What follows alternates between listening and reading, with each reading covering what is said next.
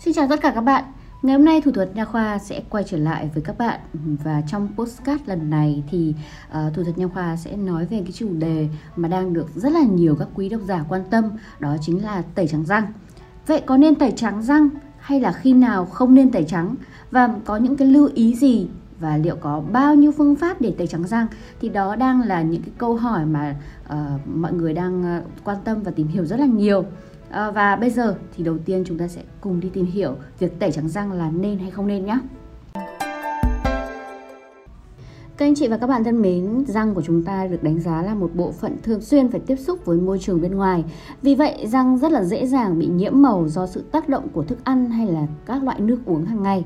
Thông thường thì việc đánh răng chỉ có tác dụng làm sạch các mảng bám chứ không có làm trắng răng miệng của chúng ta. Và có một điều mà có thể các bạn chưa biết, đó chính là hơn 80% dân số Việt Nam sở hữu hàm răng xỉn màu, không thực sự trắng sáng. Và đây chính là cái hạn chế lớn khiến cho nụ cười của chúng ta rất là kém tự tin, từ đó ảnh hưởng rất là lớn đến tính thẩm mỹ cũng như là việc giao tiếp mỗi ngày của chúng ta, phải không nào?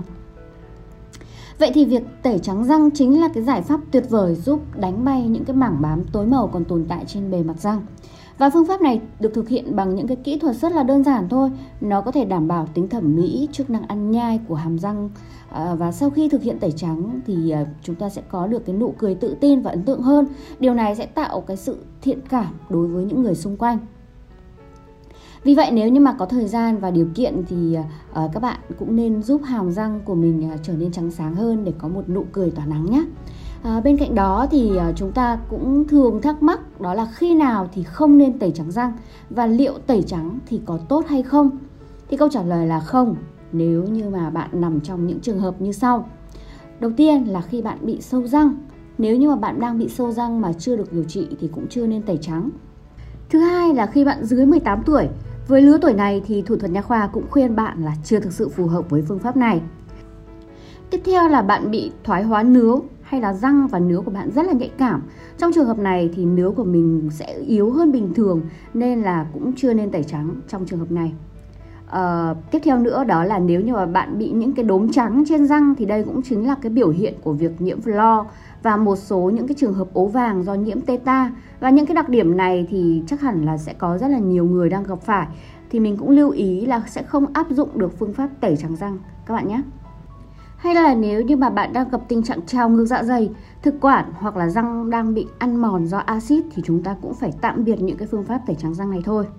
Và tất nhiên là nếu như mà chị em đang mang bầu hoặc là đang cho con bú thì phương pháp thẩm mỹ này cũng không phù hợp rồi.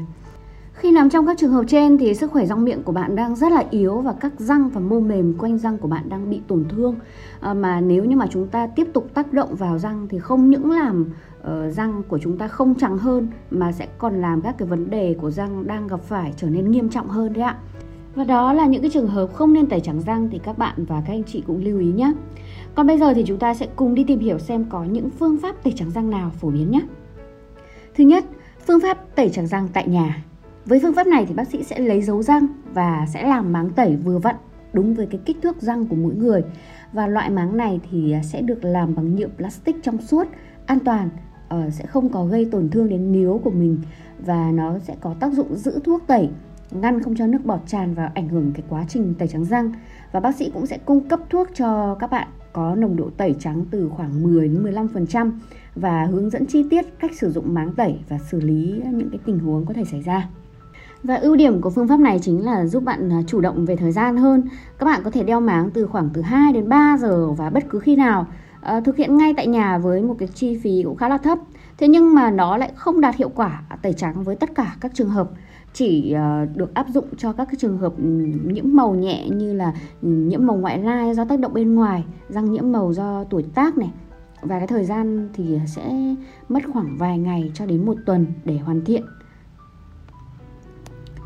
Với phương pháp thứ hai, đó chính là tẩy trắng răng tại phòng khám.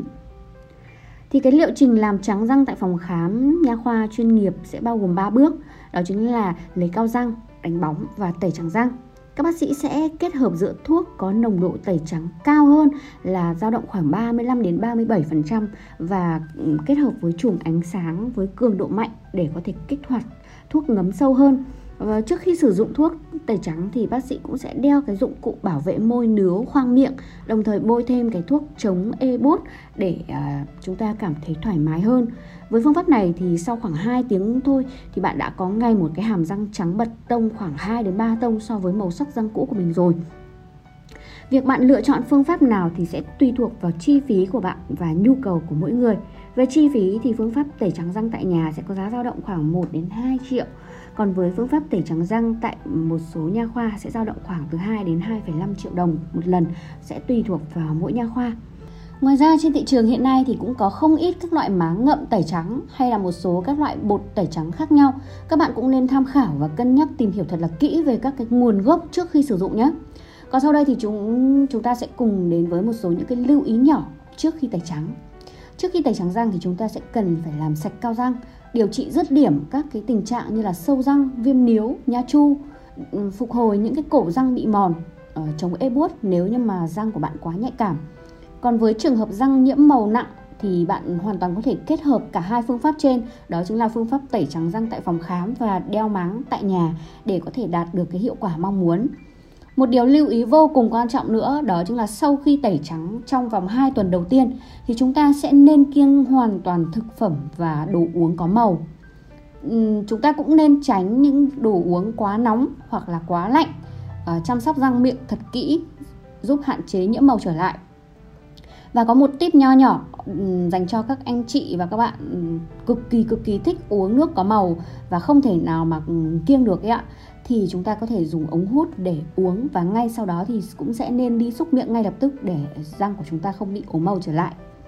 Với thắc mắc là liệu nhiều lần tẩy trắng răng thì có hại hay không? Nó sẽ thực sự có hại nếu chúng ta tùy ý mua và sử dụng thuốc tẩy bên ngoài mà không có sự hướng dẫn của bác sĩ nha khoa.